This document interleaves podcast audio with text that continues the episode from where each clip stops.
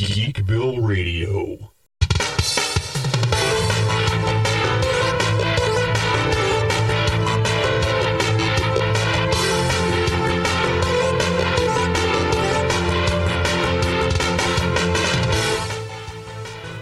Hello out there, you geeks and geekettes. This is Seth, a.k.a. Xandrax, the mayor of Geekville and the host of Geekville Radio, coming at you with a big anniversary episode. I guess you really couldn't call it anniversary, but this is the 300th proper episode of Geekville Radio. And I was really going through trying to find some special way to celebrate 300 episodes, and we are doing those projects. They're just unfortunately not going to be in this episode. That was the original plan, but as you might be able to tell, it's been a month since we've had an episode out. So rather than delay the episode and have this huge, mega, super-size episode, we're going to do more of a conventional episode. Train will be along later. We're going to review the last several episodes of The Book of Boba Fett, get up to speed on that, because as of this recording, we're a couple days away from the season finale. Might as well wave the spoiler tag now, because this is going to be one spoiler-filled episode, not just for Book of Boba Fett, but the third segment, we are going to talk Peacemaker, the new HBO Max series starring John Cena, reprising the role from last year's The Suicide Squad. It's James Gunn. It's a hard R-rated, so you know what you're going to get, and we'll discuss that a little later on. But first off, we're going to discuss some news. First up on the docket is something from the Calm app. The Calm app is an app for phones, and I think they even have computer versions as well.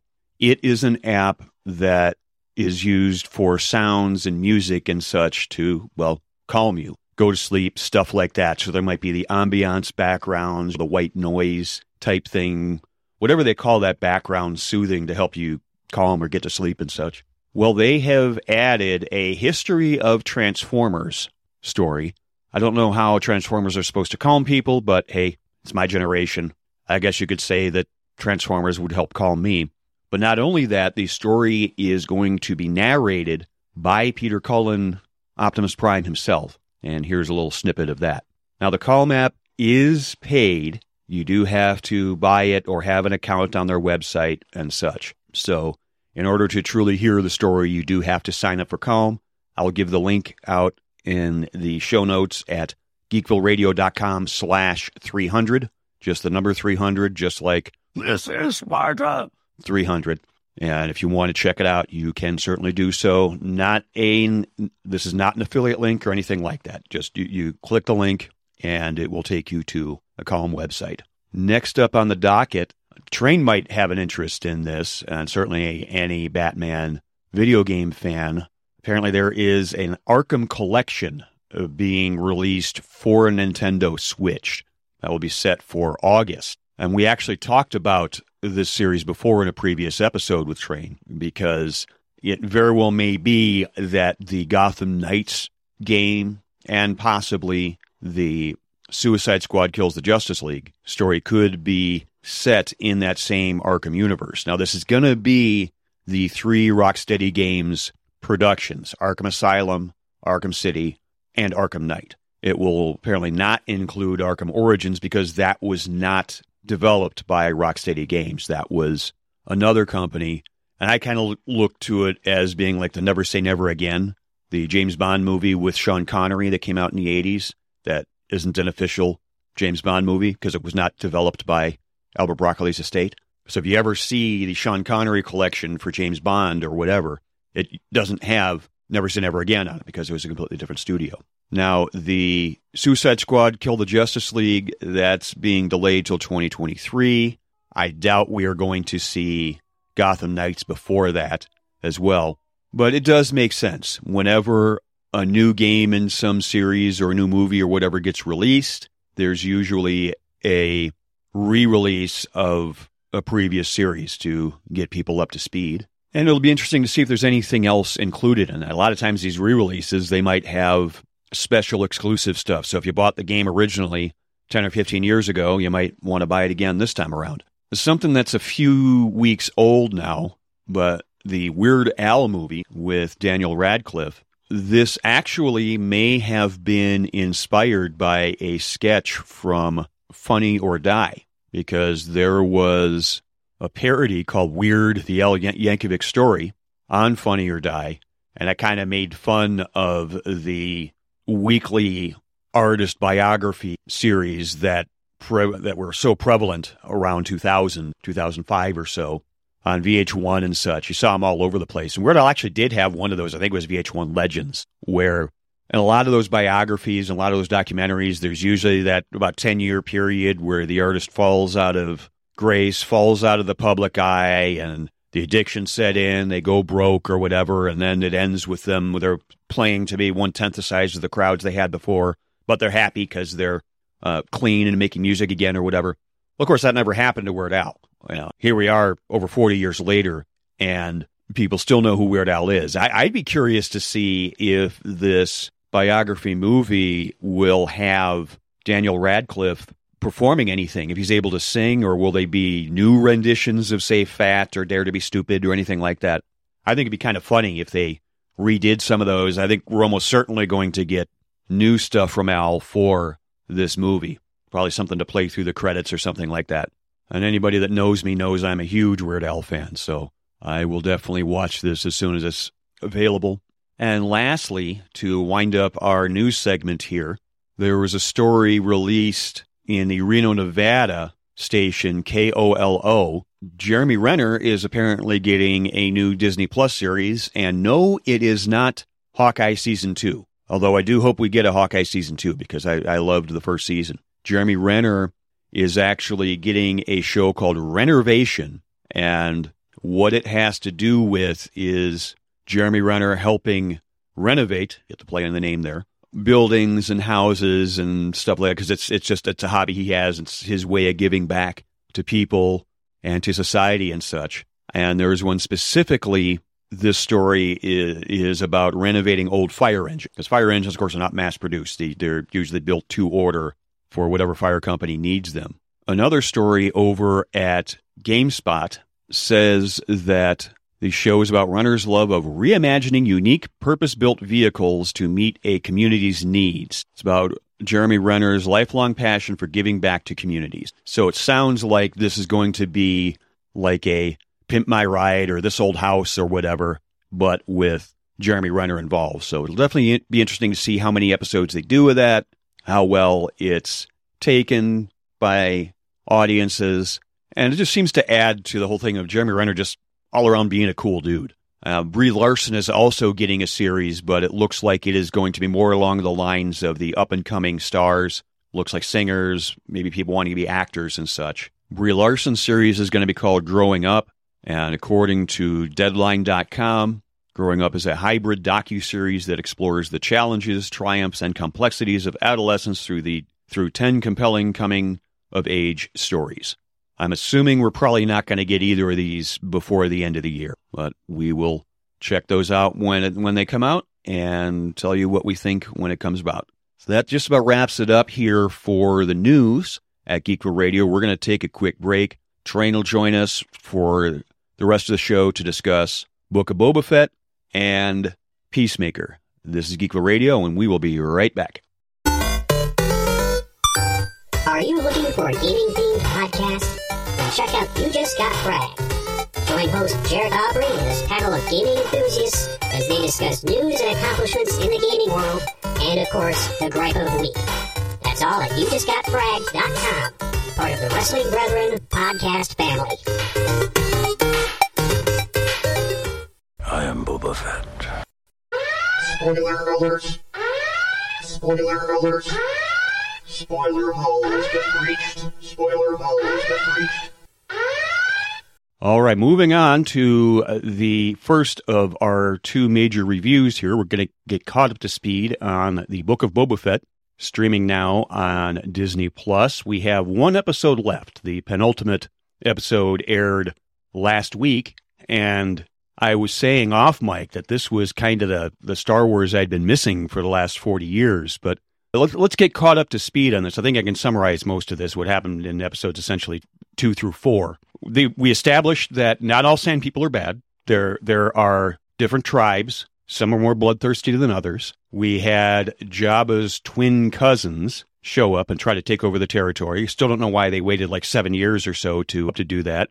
Right. Am I wrong? And just they did a really good job at making them extremely revolting, which Huts really are. Yeah. Kind of, let's be honest, they're slugs. And I think it's the first time we saw more than one Hut at one time, at least in live action. No, we saw two. Oh yeah, pod races in Phantom Menace, didn't we? Okay. Yeah, that was like Jabba's girlfriend. I think she was to, I think Mos Espa, what Jabba was to Mos Eisley, or something like that. I think Anakin explains it. I just remember when I seeing that and thinking about Jabba having a girlfriend. I was like, ooh, mm-hmm. The visual thought of two Hutts mating was enough to do. I think I just threw up in my mouth, you know. They seem to really be doing well, showing Boba getting brought into the tribe. And then I think it was like the third episode. They just wipe them all out. But I mean, that's part of the grand story. I think it is part of the hero's journey because like it or not, I know some people aren't liking that Boba Fett's going this way. I know you don't like me using too many wrestling terms, but in a sense, Boba Fett is a heel that they're turning babyface. Now, he's an anti-hero babyface. He's not the tried and true good guy.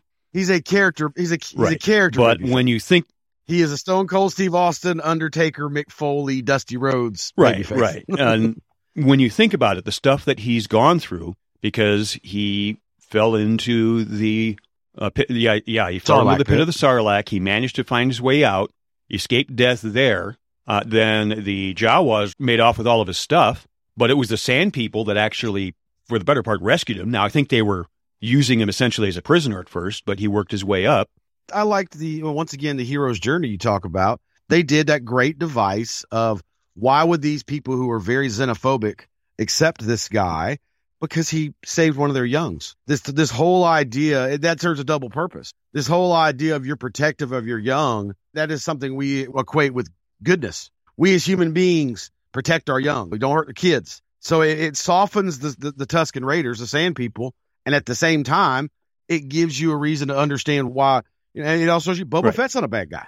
He didn't just indiscriminately kill a kid. What is that not one of the most villainous things you can have your villain do in any story? Is absolutely. Have them hurt kids. The child is the epitome of the innocent life.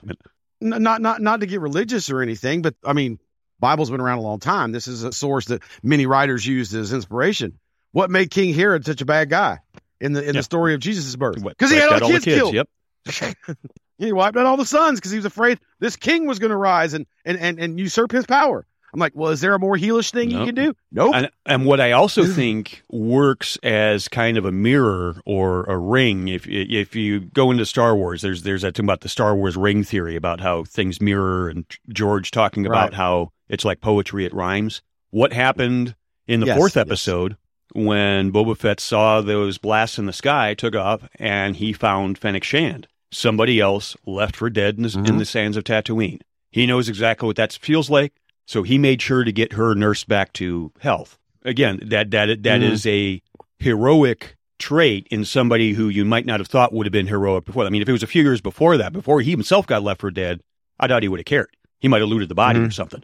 You know? Well, I think something that George does really well throughout Star Wars is probably why they're so well beloved. It's because this is a trait that is used going all the way back to, you know, when stories weren't even written down. They were just the wise man in the tribe telling the stories of the tribe around the campfire. There's this idea of karma, kismet, fate, destiny, that I don't know what George's spirituality is. It doesn't matter for anybody whether you're spiritual or not. I think every person has this belief or idea of, you know, paying it forward, you return the favor, the good you do comes back to you. Put others before yourself. I think everybody believes that I think everybody puts that, has to a certain level that ideology, and this is a repeated motif and theme in the Star Wars franchise, that the good you do comes back to you. Ultimately, all the bad that the Emperor does catches up with him, and he has his own apprentice turn on him and kill him. All the good that Han did to try to, as Black Widow would say, clean the red off of her ledger, that finally comes back when Han is thawed out and saved. I mean, you see what I'm saying? It's a common theme. And it's just basic storytelling. Stories for centuries, millennia, all have morals to it. You know, the moral of the story is. And I think one of the oldest morals that people still cling to is you do good things will happen to you. You do bad things will happen to you. it's a good way to teach young people all the way up to old people, treat people the way you'd want to be treated, because it's going to come back on you. And this is a great example of it. You know, like you said, he would have looted her if he was truly a bad guy, but he returned the favor. He could tell she was alive and did what he could to. And I don't think he necessarily did that to earn her like life debt or anything like that. I think he did it because it was the right thing to do. No. Now, I think she felt kind of obliged to it, and she knew there was a bounty out on her. So she knew that, okay, I owe this guy something. And hence her offer, well, if I help you do this, will the debt be considered paid? And Boba was like, yeah, if you think that's fair. Right. Well, if you're going to have an ally, having the cavalry as your ally is not a bad idea. Exactly. And really, I think there's only one other actress that I think could pull off Fennec Shand as well as Ming-Na Wen has, and that's probably Lucy Lawless. But yeah.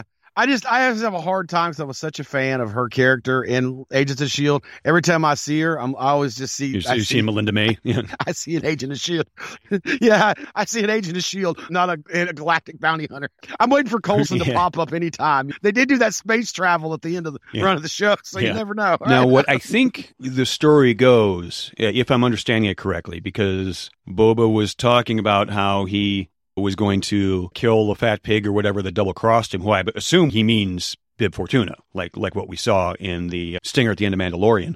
So if I understand it right, that at the beginning of that episode 4, when he was scoping out Jabba's palace, he saw the same Nikto gang that razed and then destroyed his home. So I think the idea was that Bib was behind that happening. Whether, I don't know if he knew that Boba was among the Nikto or what. I think that's what we're supposed to believe, is that somehow Boba was screwed by Bib Fortuna through the Pikes, because he knew the Pikes were paying debts to the Nikto as well. So I think that's where the double-crossing came. Right. That was the conclusion I came to, that Bib Fortuna was the puppet master pulling the strings there. And this is because he saw Boba Fett as a threat, which this is related to it, but not exactly where we are in the story. But you bringing up Bib Fortuna makes me ask it. We have seen several male Twi'leks throughout the run of this show, especially like the servants at the casino that the other Twilight that Jennifer Beal plays runs. They have the long head things hang out the back. I thought all male Twi'leks were like Bib Fortuna had the one that wrapped around. Did I miss something?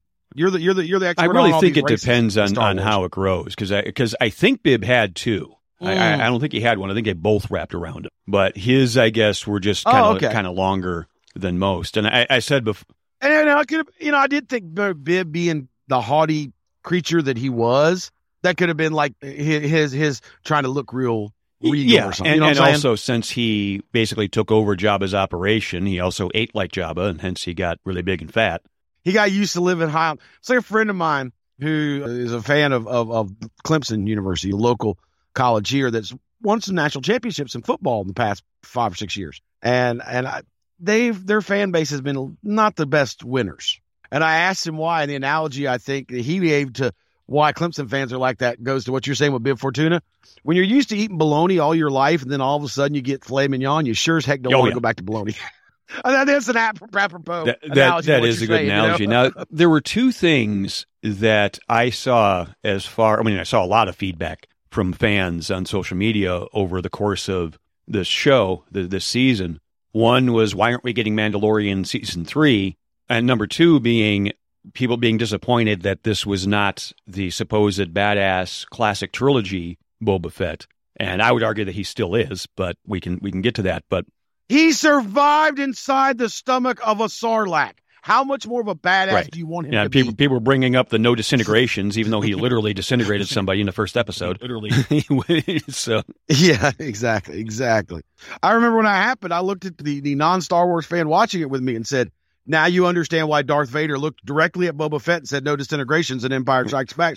She was like, it's beginning to make a whole lot more sense. But Boba was known for that, okay? But in the past two episodes, episodes 5 and 6, we got caught up with a lot of the people from The Mandalorian. We not only did Jaren, but we saw Ahsoka, we saw Cobb Vanth, and so they're kind of coming in to help. And so I think you would be safe at this point to say Book of Boba Fett has turned into Mandalorian 2.5. That's almost exactly what I was going to say, is that since this is technically taking place before what we assume will be Mandalorian Season 3, that's why they're doing it here. But one of the best kind of troll memes I saw, I wish I could have come up with this myself, but somebody had made a meme of Boba Fett saying, and the caption was, well, you said you wanted the original trilogy Boba Fett. Well, in the last two episodes, you just stood in the background and didn't say anything. So, yeah, you got your original trilogy Boba Fett.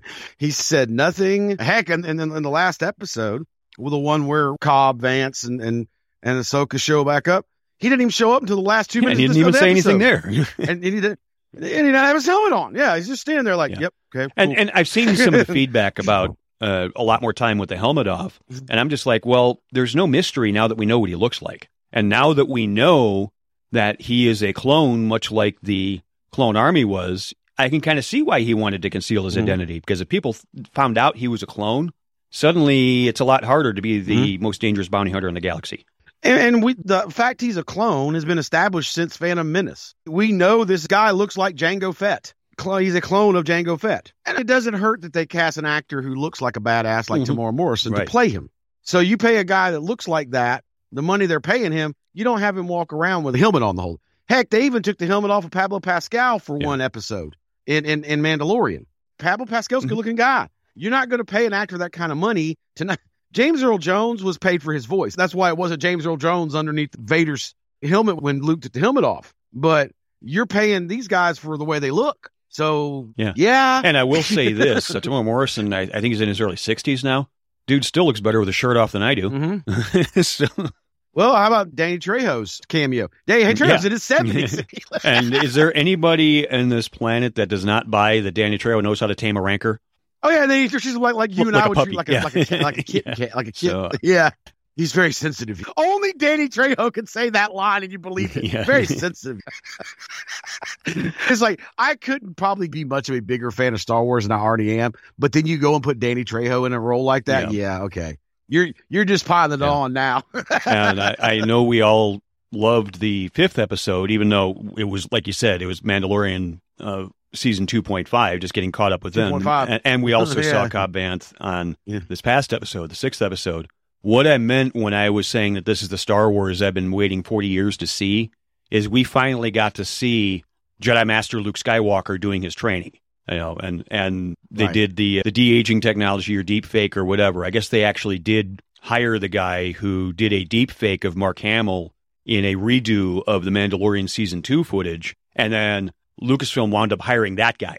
So it's actually a guy who made a YouTube video a year ago. Yeah, but that's Mark doing I believe it is. Now they ran his voice through something to make it sound like young Mark. It's essentially like the audio version of a deepfake. But I have no doubt that there, at least some of the dialogue was provided by Mark, and at least some of the acting was done by Mark. He was credited, and I know that he didn't do the fighting scene in Mandalorian, but there is footage proof of the making of that showed him standing there picking up baby Grogu, and he had all the dots over his face like they do for the de-aging stuff. Oh, did the CGI stuff. So I assume it was something similar as well here. And then, of course, we also got Ahsoka. She's getting her own series soon as well. My hunch is that's probably the only time we're going to see her in Boba Fett is in this one. And I actually would not even be surprised if we don't even see Luke or Grogu. I know the past episode ended on the cliffhanger of which one is Grogu going to choose. Is he going to want to go back to Mando, or is he going to train to be the Jedi? Now, first off, I'm not sure handing a small child who's as curious as Grogu is about anything, I'm not sure handing him a lightsaber is a very good idea, but it was a nice visual. And also, I can't help but wonder if Grogu is going to find a way to do both, where he gets both the armor and the lightsaber.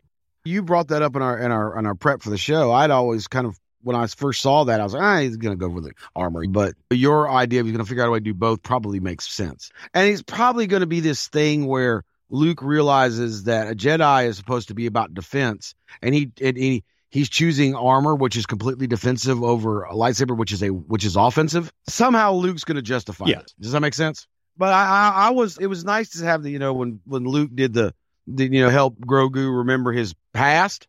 It was kind of cool to find out, oh my gosh, he was alive and around when Order 66 took place, because he was in the care of three Jedi there, and they get destroyed by the clone troopers. We still don't know who rescued him. He had to find a way out of here, unless the clone troopers let him live because they just saw this little child who didn't have a lightsaber. Maybe they just let him go, and he just...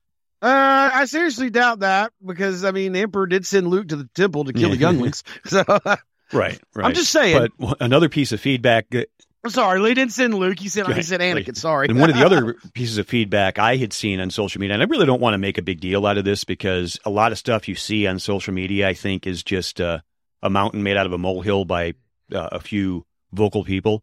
But there were people who somehow thought it was a plot hole that Luke had Yoda's lightsaber, when clearly we saw Yoda lose it in his battle with the Emperor in Revenge of the Sith. And I'm like, do you really think that a Jedi Master who knows he is going to go into hiding for probably decades, 20 years or more, isn't going to pack a lightsaber with him? What he's suddenly incapable of replacing the lightsaber he lost? He can't make another one? I don't think... This has already been established in canon. Luke lost his lightsaber when Darth Vader cut his hand off. And then there's a whole big deal made of it by Darth Vader. Oh, you've built yourself a new lightsaber. Anakin lost a lightsaber in episode 2 and then had another one by the time it was over. Right. This is a recurring theme. I know a lot of viewers are not hardcore fans like us that have read a lot of the outside material. I wish they had, because then they would go into the importance of the Kyber crystals and why, what's that planet that from Rogue One? Jedha. Why that planet was so important to the Jedi, why it was a Jedi holy place, the whole process. I didn't even watch Clone Wars and Rebels like you did, but I watched enough of them to know that that's part of your training from going to Padawan to Jedi Master is building your own lightsaber. There's a series that had that, where it was part of these younglings deciding what kind of lightsaber works for them. And the droid teacher that walks them through it is actually voiced by David Tennant. So David Tennant has a Star Wars connection now. So wow. And there's our doubles as the obligatory Doctor Who reference. So. There you go. So he's in the MCU, Star Wars, and Doctor Who. Yeah, he's got to be one of your favorites. So, as far as what it looks like, I'm assuming that this season's not going to end on a cliffhanger. I'm also assuming we're going to get a second season of Boba Fett, because there's a lot more areas they can go through even after fending off the Pikes. But do you... Well, going down that rabbit hole there, I'm going to ask you, because once again, you know a little bit more of the deep lore than I do. Is it ever established, canon or non-canon, what happens to the Outer Rim territories when the New Republic takes over after the Empire's overthrown? Have they become part of the Republic, or are they still just kind of the Outer Rim? Still kind of the fringe thing, because there was a lot of stuff in the books back in the day, and I think it was Talon Card was one of the ones that was instrumental in kind of bringing them around. Talon Card was in the Thrawn trilogy that Timothy Zahn wrote, and he was kind of the Han Solo if Han Solo hadn't joined the Alliance. That's how Timothy Zahn thought of when he created Card. But okay. Because the way I look at it is that the Outer Rim, to put it in a real world perspective, imagine a small island out in the middle of the Indian Ocean that is so far removed from any of the major continents and nations of the world that not even imperial powers like Britain or the Dutch or the French even went there. They just kind of are their own thing. That's kind of what the Outer Rim is. I think so. Too, right? To make the Western analogy, I like to think of it as that small town just kind of out in the middle of nowhere, and we don't have too many strangers around here. That's kind of what I think of the Outer Rim stuff. Yeah. I mean, I think if you see this through to the end, like you're talking about, and we get a second season, it's kind of obvious. You got to be an idiot not to see it, that Boba Fett is going to win this, and he is eventually going to be the major domo of Tatooine. It's going to be essentially his planet. And does that make him a dictator? Maybe. Makes him authoritarian, for sure. He is saying that he wants to rule by respect and not by fear, makes it sound like he wants to earn the respect, and he doesn't want to be the merciless dictator. He wants to be the person that these other crime lords will want to work for. Now, why he's trying to be so honorable as a crime lord, I don't know. But maybe they'll explain that. Yeah, if you take any political science or history classes at the college level, you will hear the term benevolent dictator a lot. And the history of mankind deals with a lot of those. It's not that dissimilar from the thing that you and I say all the time about certain heroes in comic books. Well, why do we cheer for Iron Man and Batman? Because they're both vigilantes that are breaking the law, essentially. Oh, it's because they beat up bad guys. They're benevolent vigilantes. And I think Boba Fett is in line to become that. He is in line to become the benevolent dictator. You're going to cheer for him because he's a good guy and he's fair. And he fights against those that are truly bad. But at the end of the day, when you want to get real pragmatic about it, he's still a dictator. He still is ruling and the only one. He wasn't elected. He kind of put himself in that position. But is that any different than a lot of our own? And again, history? It kind of goes with that hero's journey that we were talking about a lot of heroes actually were not very honorable people until there was this life-changing incident that happened to them, and that's when they take a good long look at themselves and realize, oh, geez, there's other stuff I can live for. This is what happened to Tony Stark. He Saul becomes Paul on the road to Damascus, exactly, kind of thing. So, yeah. That's our third biblical reference in one episode. Well, heck, there's a lot of biblical references in the show, too, so it's only fitting, yeah. Well, there are, which is why I said I don't know what George's religious beliefs are, because he literally references, like, Christianity and Buddhism and Hinduism and Judaism and Islam. He literally touches on elements of all the major religions of the real world, and then just several different major philosophies that have nothing to do with spirituality, just philosophies, philosophers. It's like when you watch Star Wars and you really begin to break it down, you can like George, and we all know George was not the best at writing dialogue, but the concepts that he created, he's a smart guy. He was definitely a student of history. So I guess the last thing we'll touch on here, because we, as of this recording, we got one more episode left to go, which would be the seventh episode. And again, which I guess in itself is kind of a biblical reference, but the hits just keep on coming. This now, episode, do you have any predictions as far as what you think? I mean, obviously, Boba Fett's going to win the fight. We already said that his side's going to win. One thing that I think we will get, they've already hinted that he's going to ride the rancor. That'll probably happen. What I think is going to happen with the Hutts is you've probably heard the story or the comparison. What is it? Chekhov's gun, that analogy where the gun presented in the first act goes off in the third. And this gun is, in fact, the rancor. You know, almost will become a deus ex machina. He might be what shows up to turn the tide of the battle. I never watched Game of Thrones, but I know enough about it because I have friends who did that when What's-Her-Face shows up with the dragon, that turns the tide of the battle. It's going to be kind of thing. But you know? I also think from again, mirroring or rhyming standpoint, the Hutts were the ones that gave the rancor to Boba in the first place. My hunch is that rancor is going to wind up eating at least one of those Hutts. Right, because the Hutts are going to think, well, it's loyal to us, and find out that because he treated it good, it's now, you know. I'm sorry, you can't ask him anymore because one of them's dead. I was going to say, ask Siegfried and Roy what happens with wild animals. No one treated those tigers better than those two gentlemen did, and it's still a wild animal. It still turned on him, killed him. Right. I'm an outdoorsman. That's what wild animals do. They're called wild for a reason. I know I'm not alone in that thought because I believe that was actually done in a comic series. I forget which one it was, but there is actually a scene of a rancor eating a Hutt, so... And I would imagine for a rancor, Hutt's got to be like a deep dish pizza or a huge calzone or some sort of wondrously meaty treat because this is how big they are. True. It's a lot. That's like the old thing, we're going to fatten them up. Well, that really fits us. So I don't know if you had any predictions or thoughts as far as what you think you're going to see. I don't think we're going to see Luke again, and I don't think we're going to see Ahsoka until whatever other series they have. But obviously, I think Cobb Vanth survived. I think Cad Bane wounded him. That was by design. He wounded him. He let him live. Now, the deputy, he made sure to make sure he was dead. But I think he... Oh, he shot him like 6 times. That was my first thought was like Cobb Vanth is not dead. You do not bring Timothy Oliphant back. Now, I know. It's already been announced. He's getting ready to start filming soon. They're doing another season of Justified. Yeah, it's like a Dexter, sequel series. Where the fans... Right. In fact, it's actually based, my understanding, it's based on a story by Elmore Leonard, who created the Raylan Givens character in novels, but it's a story that actually doesn't have anything to do with Raylan. They're kind of merging the two worlds for this show. Elmore Leonard is one of those writers that has a very particular vibe and feel to his writing. So to try to wedge a character like Raylan that is so his vibe into a story he didn't have anything to do with, it would seem like a square peg in a round hole. But we're not here to talk about Justified. But I know that's getting ready to start, so they are limited probably on how much time they can have Timothy Oliphant, but you don't bring him back just to kill him. He's too much of a big-name actor. And I think the character just went over well with audiences when he showed up in that second season. Well, I know you said when he made his debut last season of Mandalorian, you're not that familiar with Oliphant. And I told you off mic, you're a fan of Westerns. He's that traditional, long, tall, kind of bandy-legged swagger in his walk. He's a throwback to the old Western.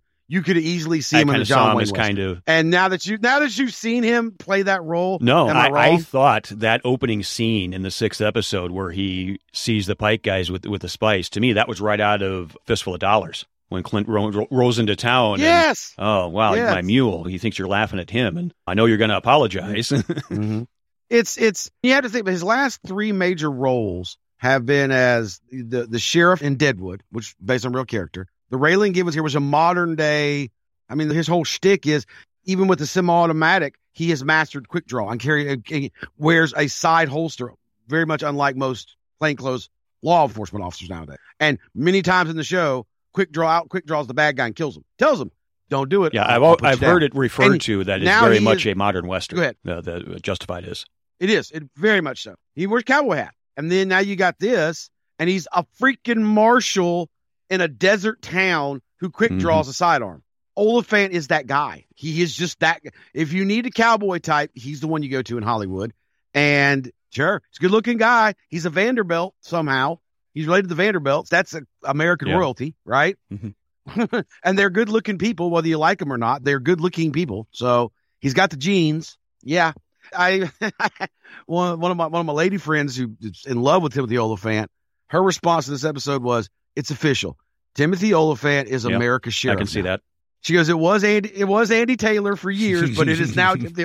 He has played a Western-inspired lawman in three separate roles now, back to back to back." I'm going, there's an argument to be made there, and really, I think what differentiates him from the Clint Eastwood type. And this was by design, by the movies Clint made, even later in his career when he was directing his own stuff. Clint was not afraid to play the hero that had that dark side. I don't think that dark side is necessarily there with Cobb Vanth. He's definitely he's much more lawful. Mm-hmm. He's lawful good, if not lawful neutral, because you notice there was that scene where the Pike tells him that spice is worth more than your town. He's like, well, maybe I'll just retire. But what does he do? He just dumps it and lets it all blow away. He dumps it anyways. But you did notice he didn't dump it until after they were well out of sight to see him do it.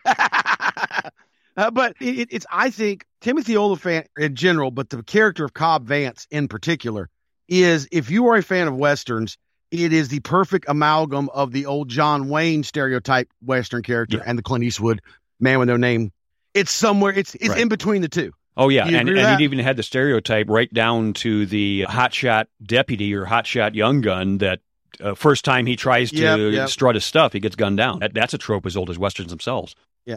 Yeah. Take the John Wayne character from, not his more critically acclaimed roles where he gets to do like Searchers or True Grit.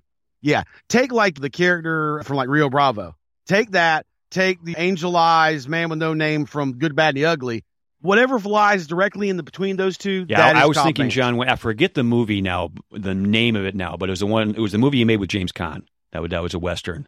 And I remember the shooting the bell type, and they were shooting the bell to ring the bell to alert people. But oh God, what was that one? We'll probably remember it in the next segment. But Cobb Vanth's character, because he does have a little bit of a dark side, he would have worked really well as a member of the Wild Bunch. Sam Peckinpah would have had fun. But with that did you have anything that you think we're in store for as far as the finale? I totally agree with you. I don't think Cobb Vanth is dead. I don't think we're going to see Luke and Grogu again in this season or Ahsoka. I think the rancor is probably going to turn. I think the end of this story may not end this season, like you said. It might be the next season, but eventually it ends with Boba Fett ruling Tatooine. So I'm in complete agreement with you on everywhere that you think this is going to go. I can't find anything to take away. Well, one other thing we'll wind up with this. I already knew the character as soon as you started walking in, but I think this was your first experience seeing Cad Bane in that kind of drawing. I had seen him in I think at the comic books and like maybe some concept art for him, but I've never seen live action. This was his first live action. That was his first live action appearance, and they used the same voice actor, Corey Burton, to do the voice. And I had put a thing up on Geekville Radio Facebook and Twitter where, because there's a gimmick that goes along with some shows, and it definitely works for the Star Wars shows, where they call it no context spoilers, where you can look at them and you don't get the joke, but it's not actually spoiling anything just by looking at it. But once you see the episode and you look at the pictures, they all make sense. So I had a I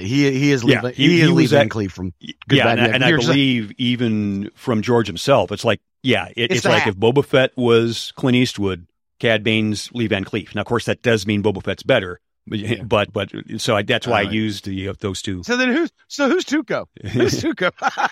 Who's Eli Wallach? Was he the ugly and the good, the bad, and the ugly? Yeah, he was the ugly. Okay, yeah, I'd have to think about that for a little. Maybe Danny Trejo. Yeah. I don't know if his role's major enough, but that's still one of the greatest lines in any movie, Western or not. There's two kinds of men in this world: those with shovels and those that dig, and those that have guns. But I had said going back to our discussion 2 years ago, when in the first season of Mandalorian, because I freely admit that I was wrong. I think we were both wrong. We were putting up the reasons as to why we didn't think it was Boba Fett showing up in the Mandalorian. Because we were like, where's his armor? Right. What's all that? And of course, all that's been answered. But I had actually put it out there that I thought it was Cad Bane coming up to Fennec Shand at that point. So right, yeah. It's the hat. It's one thing about Westerns that I love, and we have discussed this show is only thing it's missing is the establishing shot with the tumbleweed rolling across the screen. That's the only thing that's missing. But is that a big trope in Westerns in general? It is a genre that tends to wink and nod to its past more than other genres. Sci-fi does it a lot too. And this is kind of the amalgam of the two, so it makes sense. I mean, you've heard me talk, my favorite video game's Red Dead Redemption. We've talked it many times on the podcast here. The characters, the way they're designed, just like Cad Bane, they are meant to be, if you're a fan of Westerns, go, oh, that's who the artist we're going after. There's a character named Landon Ricketts who looks just like Lee Van Cleef down to the mustache. The John Marston character, if you didn't ever hear Rob Wettoff's voiceover and you just saw like a screen capture, you're going, that's Clint Eastwood from Good, Bad, and Ugly, because that's exactly what he's supposed to be. And so I think there are friends I have that are fans of Westerns, but not necessarily fans of Star Wars. I'm going to get them to watch the Mandalorian and Book of Boba Fett, and I think I might convert them to Star Wars fans, because I think we said that going all the way back to the beginning of season one of Mandalorian. This was going to heavily show you George's inspiration from Westerns on his grand vision of what the Star Wars universe was. We've seen the political side and the war side. This is going to be the Western he always talked about. The way Boba Fett's going, this could you just change it from blasters to 6-shooters. You change it from banthas to horses. This could have easily been any movie that Gene Autry or John Wayne or Clint Eastwood or any other great Western actor you can could have done back in the 1940s. Roy Rogers. Am I wrong?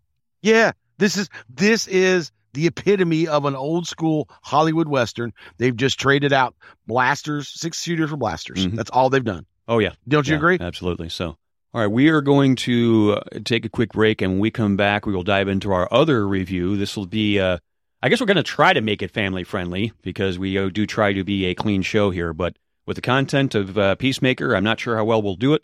But this is Geekville Radio. We'll be right back. Attention all Time Lords and ladies. Geekville Radio presents Examining the Doctor, a weekly look at everybody's favorite Time Lord, the Doctor. Join Mark and Seth as they bring their signature blend of knowledge and humor to favorite and not-so-favorite episodes of Doctor Who. From Hartnell to Capaldi, Examining the Doctor provides episode commentaries for classic and current Doctor Who fans alike. Examining the Doctor, available on iTunes, Stitcher, and at geekvilleradio.com. All right, we are back, folks. Last segment of the show, we're going to dive into the latest edition into the DC Expanded Universe, Peacemaker, which is a follow-up to the last year's Suicide Squad film that was both kind of a sequel and a reboot at the same time. Correction, the Suicide Squad. Delineate between that makes all the difference. Well, that three-letter word, man, makes a big difference, doesn't it? And that was James Gunn's much anticipated, hyped, and some would say revered, because I know it got pretty good reviews, but it was a very much... I think it's polarizing, but that's nothing new for James Gunn. Right, but very blue in comparison to the first Suicide Squad, which was a PG-13. And this Peacemaker follow-up is definitely still more of the R-rated James Gunn material. Obviously, it's John Cena in the lead, and it's a solo limited series. I'm assuming it's going to be one and done. Maybe there'll be more seasons. I guess it's going to depend on John Cena's availability. But it's safe to say if you liked the Suicide Squad movie, then you'd probably like this because it's got all the violence and all the bad language that was prevalent in the movie, right? Yeah, there's an average of, what, about 17 F-bombs per minute? I think I pegged Cena at having, I think, 3 in one sentence, if I counted correctly. So yeah, he takes the F-bomb and uses it as an adjective, a noun, and a verb all in one sentence. So if you're mainly know John Cena from his appearances in WWE or maybe some of the more family-friendly stuff he's done, this might be a little bit of a shocker, but I'd heard in real life, and this is obviously not a dig at John, because we all know somebody like it where he's got a bit of a potty mouth in real life. He just knows to clean it up when he's around the cameras. Oh, yeah, he does. A lot of wrestlers do. You just know that you don't do that. But promos. Overall, I've only seen the first episode at this point, just because of time and all that. But the main gist of the plot is after Peacemaker recovers from being shot by Bloodsport in the movie, because they didn't really reveal until the post-credits scene that he was alive. And so he's basically given the choice of, well, you can go back to prison or you can continue working for us and target this individual, who I believe in the DC Comics is the character Butterfly, right? Yes, but I think this, like a lot of things in movies, they're kind of expanding that out and taking their own liberties with it. I have seen 5 episodes. I can't remember how many's up total right now on HBO Max. So I'm a little ahead of Seth, and as time goes on, he catches up. We will review more and more episodes. We're just going to kind of look at an overview right now in the pilot. But anyway, yes, I think they are adding Vigilante as kind of a sidekick to Peacemaker. And I did read some of Vigilante back in the day because they also used that character in Arrow. And even just between how they used him in Arrow and in Peacemaker, there's some differences there because Vigilante is a bit of a, vigilante, but in the comics, he's much more like Daredevil because he's a district attorney in real life. I thought it was funny how in Arrow they...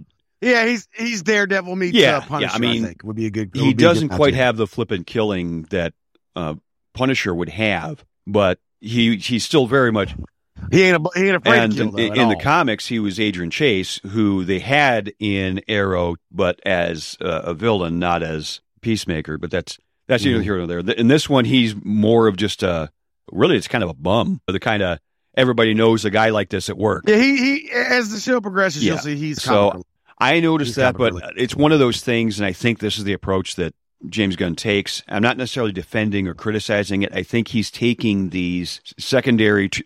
tertiary characters and going these weird directions with them, because I don't think there's too many diehard Peacemaker or Vigilante fans out there who would be up in arms. But like his take on Polka Dot Man in The Suicide Squad, that character had a insanely stupid, corny backstory in the comic books, and he completely created another super corny but more believable backstory for him in the movie, where he was just hounded by his mother all his life. So he's like this PTSD victim of neglect and verbal child abuse, whereas instead of being this art-based thief who was blinded. That's a ridiculous enough backstory as it is, and James Gunn figured out a way to make it even more ridiculously different. Yeah.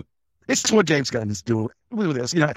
Another spoiler, later on they introduced Judo Master, another one of the more corny DC characters. So, and it's completely different than the Judo Master in the DC Comics. And remember, folks, this has to get approved by Warner Brothers in DC. Jeff Johns is approving all of this, so. Yeah, he kind of has the position at DC that, I don't know if it's quite the level of Kevin Feige, but he's one of those guys that's doing both the hands and creative as well as the business aspect of it. He's kind of shepherding everything. Right, yeah. Right. And another welcome cast member, because he really is an underrated actor, I think, and Robert Patrick, him being Peacemaker's father. And really, like everything else, it is pretty much a comic relief more than anything, although they did reveal that he's the guy that's making all of Peacemaker's helmets. And, of course, each of the helmets have certain powers to them. Right, and you will find out in later episodes. Once again, he has a character. He is a villain from the DC world called White Dragon. Which, yes, take White Dragon literally. This is a supervillain that has a costume that looks like a white dragon, and also take the analogy to what a dragon means in the term of the Ku Klux Klan. He's a neo-Nazi white supremacist villain. Okay. Because I know if you look out there, you can find the list of episode titles. And I think it's the episode that's going to drop this week. But it's actually called Stop Dragging My Heart Around, which is a play off of the famous Tom Petty song.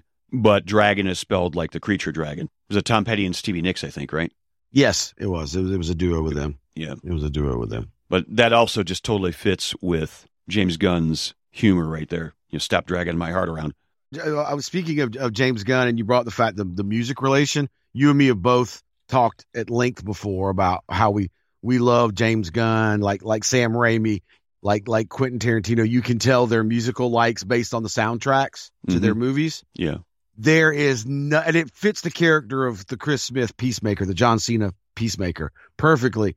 There is just boatloads of lesser known hair metal bands from the 80s. That is the soundtrack. Yeah. And some of them are known because I think listed in the soundtrack because it's actually Spotify playlist, which I'll link in the show notes at geekvilleradio.com/300. There's some Motley Crue and stuff in there, but there's also the lesser known stuff like the Choir Boys. I think they had a pretty memorable scene in that.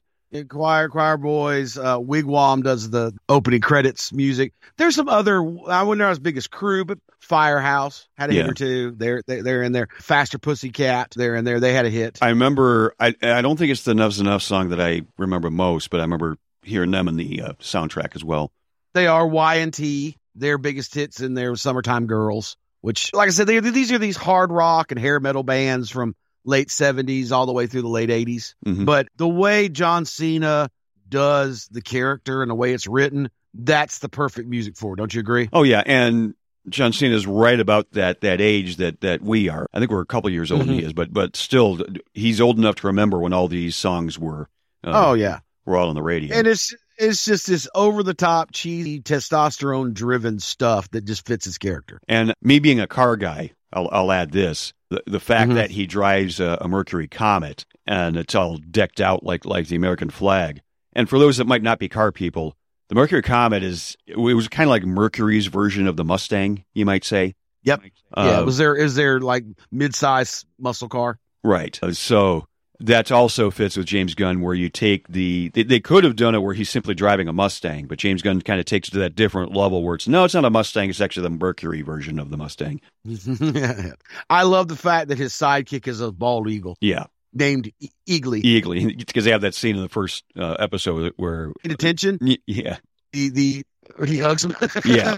No, Eagly is voiced by D. Bradley Baker, who is a very, very sought after and highly regarded video game voice actor who is perfect for every, and he's credited every episode. So good for him for finding some good work. Absolutely. Because D. Bradley Baker is one of those voice actors. It's like if you hear critters and kind of oddball weird chatter in a movie, chances are it's either D. Bradley Baker or Frank Welker, who we all know from Megatron. Or Fred Taskman. Okay. Yeah. Or Fred Taskman. Probably right there. Yeah.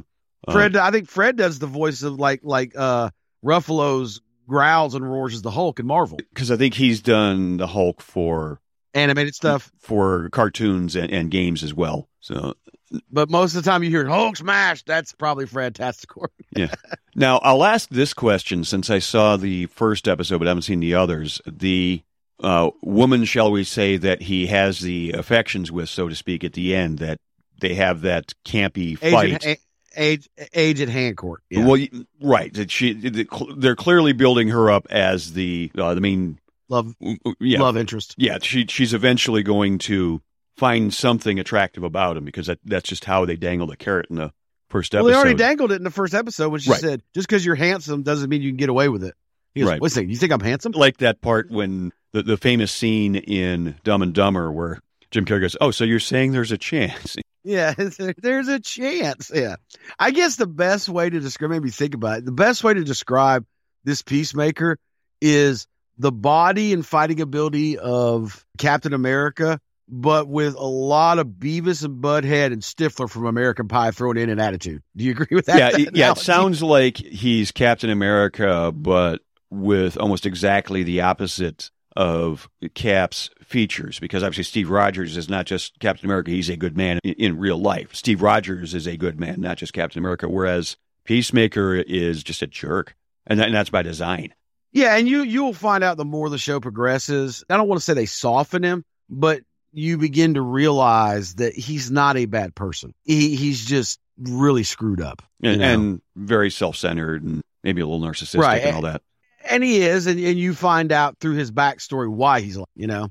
I think this is basically functioning as an origin story for Peacemaker with only a few flashback scenes. It's more about, you see how he reacts to other characters' reactions to him, and it makes him internalize and think about things. And let's be honest, if you're truly a jerk or a villain, you wouldn't care what other people think about you. You wouldn't reflect upon that. And like we were just talking about, he has that kind of thing where he seems taken aback that people hate him. He's more like a, wow, I thought you'd like me, or something to that effect. Yeah, I mean, Joker, Dr. Doom, you name any great villain, Kingpin. Do they ever worry about when somebody says something bad about them? They don't care. Right. And the fact that this character is, like you said, taking aback. Wait a second. I thought we were cool. That should tell you there's more going on there. He's not a bad person. But overall, what did you think? 1, you're not the DC guy. And 2, you're not as much into blue stuff as I am. Mm-hmm. What did you think overall just on the first episode? I think I go back to what I said at the beginning, that if you like Suicide Squad or James Gunn's Suicide Squad, The Suicide Squad, you would like this. So overall, I'd say I liked it. I probably liked the movie a little better, but again, this is only going off the first episode. So, right. But I think we're getting at that point, kind of like what we talked about in the last segment with Boba Fett, that when you, not that Peacemaker's a villain, obviously he's still being portrayed as a protagonist. It's like he's an anti-hero, if anything. Right. You have the incident or origin, so to speak, that causes the character to take a good long look at themselves and then turn themselves into a more heroic character. It seems like we're probably going to see that throughout the course of the show, right? Oh, yeah. Yeah, you will. And now none of these characters that are his support team that work for Argus and Amanda Waller, none of them have any comic book analogs that I know of. And I'm the DC guy. Right. No. Not that I noticed either. I actually thought that the actor that was playing Clemson, I thought he was in Kevin Smith movies, but I looked up his IMDb, and I didn't see anything needed with Kevin Smith. Mm-hmm. But all the actors are very well chosen. That's something I can definitely comment James Gunn on, is he definitely has a good eye for what actors are playing which roles. Yes. And that has been a hit or miss thing for DC, unlike MCU, where we've always said they do a really good job at casting there. Right. That hasn't always been the case with DCU, but I think they nailed it with this one. Yeah, it seems with DC, they were going more with the writer-directors for their cinematic universe, whereas Marvel, they definitely have some good writers and directors and such, but yeah, like you said, I think they tend to gravitate more towards the casting aspect than DC Warner Brothers. I love Henry Cavill. Ben Affleck's been great. Gal Gadot is perfect. Ezra Miller's been great. Ray Fisher. So the main Justice Leaguers, I think, did a good job. But some of these other characters has been questionable at best. I thought Will Smith did fine, but he would have been my first pick for, like, Deadshot. Jesse Eisenberg's Lex Luthor was horrible. It's universally considered bad. Goes back to what we say a lot of times when we talk about casting. They act to please directors. Yeah, exactly. It is what it is. Mm-hmm. Gene Hackman's take back in the day on Luthor was highly criticized. And you're going to be hard-pressed for me to criticize Gene Hackman because he's my favorite actor of all time. But I think for what he did, it was obvious he was having fun playing the role. He was having the time of his life. People have to remember that back then, Lex Luthor was not the business mogul type. That was a revamp that was brought about to him after Crisis Infinite Earths. Before Crisis, Lex Luthor was much more the mad scientist type. And so Gene Hackman's version was almost kind of a, I don't want to say an amalgam, but there were the mad scientist aspects of it with him. But the nice suits and stuff like that he would wear. I mean, I think a lot of people who might be younger than us think of the more modern Lex Luthor, where he, take your pick of the billionaire mogul businessman type, Always considering to run for president, that kind of thing. Yeah. Right. Exactly. I think Lex Luthor that Hackman was portraying was probably very similar in that era to Dr. Sivana. Shazam, DC's Captain Marvel's major bad guy, who has always been portrayed as a mad scientist. And then Max Strong's version of him in the Shazam movie was a very different take on that. He was more of the the evil corporate billionaire who believed in magic, you know, and was trying to find these powers. So we've said it before, we've said it again. Don't get so enamored and so emotionally tied to the comic book depiction of these characters, because if you do, when you watch a movie, there is a large chance you're probably going to be disappointed because they're not good. They just can't. They have to make the character what fits their movie, not this recurring episodic thing that is comic book. And it's 2 hours, not 70 years of history. And exactly. The character changing multiple. Right. You know. I think I would give the premiere at least probably a B. You know, like, thumbs up at least, yeah, for sure. Definitely, yeah. Yeah. So I'll watch the rest because I hate starting a series and then not finishing it. So I will definitely finish it. Yes. And then we can wrap up our thoughts on the show with that, because I think there's 2 episodes left as of this airing. But would you agree with that statement, at least as far as over that grade? Or yeah, about there, B+. I think it's gotten a little bit better, but like we told our listeners, I'm a few episodes ahead of you. If you can handle the blue language and stuff, go for it. Don't go into it expecting the Netflix Marvel stuff. That stuff was very, very well done, but also much more serious. This is definitely a comedy. It's not just a show that has some funny moments. It is a comedy. Not to speak ill of the Eternals, but it's not nearly the slog the Eternals was. My way I looked at the Eternals was, well, Disney's got me to jump on this hype train for 12 years now. I'm not going to jump off all of a sudden. Right. Might as well see it through to the end, you know? Right. Because we were talking about that for a couple of years now. It's like, when's going to be the first turkey that Marvel Studios does? So. And I think we both said this is a strong possibility. But that's going to wrap up this edition of Geekville Radio. I know we went a little bit long here, but it's been a while since we've done a show. So we will be back soon to talk more news. We're going to finish up Boba Fett and Peacemaker, like we said, and anything else that comes across the pike. And let us know what you think. We can be found at geekvilleradio.com. Social media is Geekville Radio on Facebook and Twitter. And Train, if anybody wants to find you on social medias to talk about comics or wrestling or whatever, where can they find you? I'm always available on Twitter at crazytrain_JB. I say it all the time. That's pretty much my handle across all social media platforms. So whichever one you choose, look it up. crazytrain_JB, probably me. I'm also a moderator on our Facebook page, and Seth and me talk almost daily. So if I miss something, he'll let me know. Absolutely. And if this is the first time hearing us, we can be found, Geekville Radio, on the podcatcher of your choosing. We're on Apple Podcasts, Google Podcasts, Stitcher, iHeartRadio, Spotify, you name it. Just do a search for Geekville Radio. You'll find our family of podcasts. So let us know what you think. Let us know what we're doing well. Let us know what we're not doing so well. Give us a review. Give us a follow.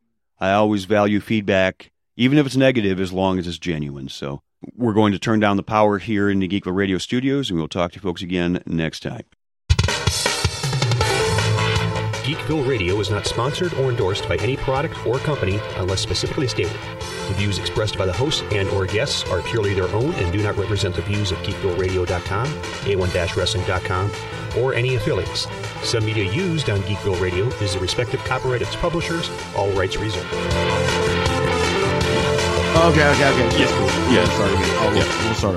We'll do it again. Yeah. Well, no, okay, ready? Yep. 3, 2. Wait a second, Seth. We have seen 2 huts together, Gordula and Jabba and Phantom Menace. And that's the thing about the huts and about them doing the nasty or whatever. The thing is huts are actually hermaphroditic. Well, aren't Gordula... Wait a second. How do you do that? Oh, gee, look at the time.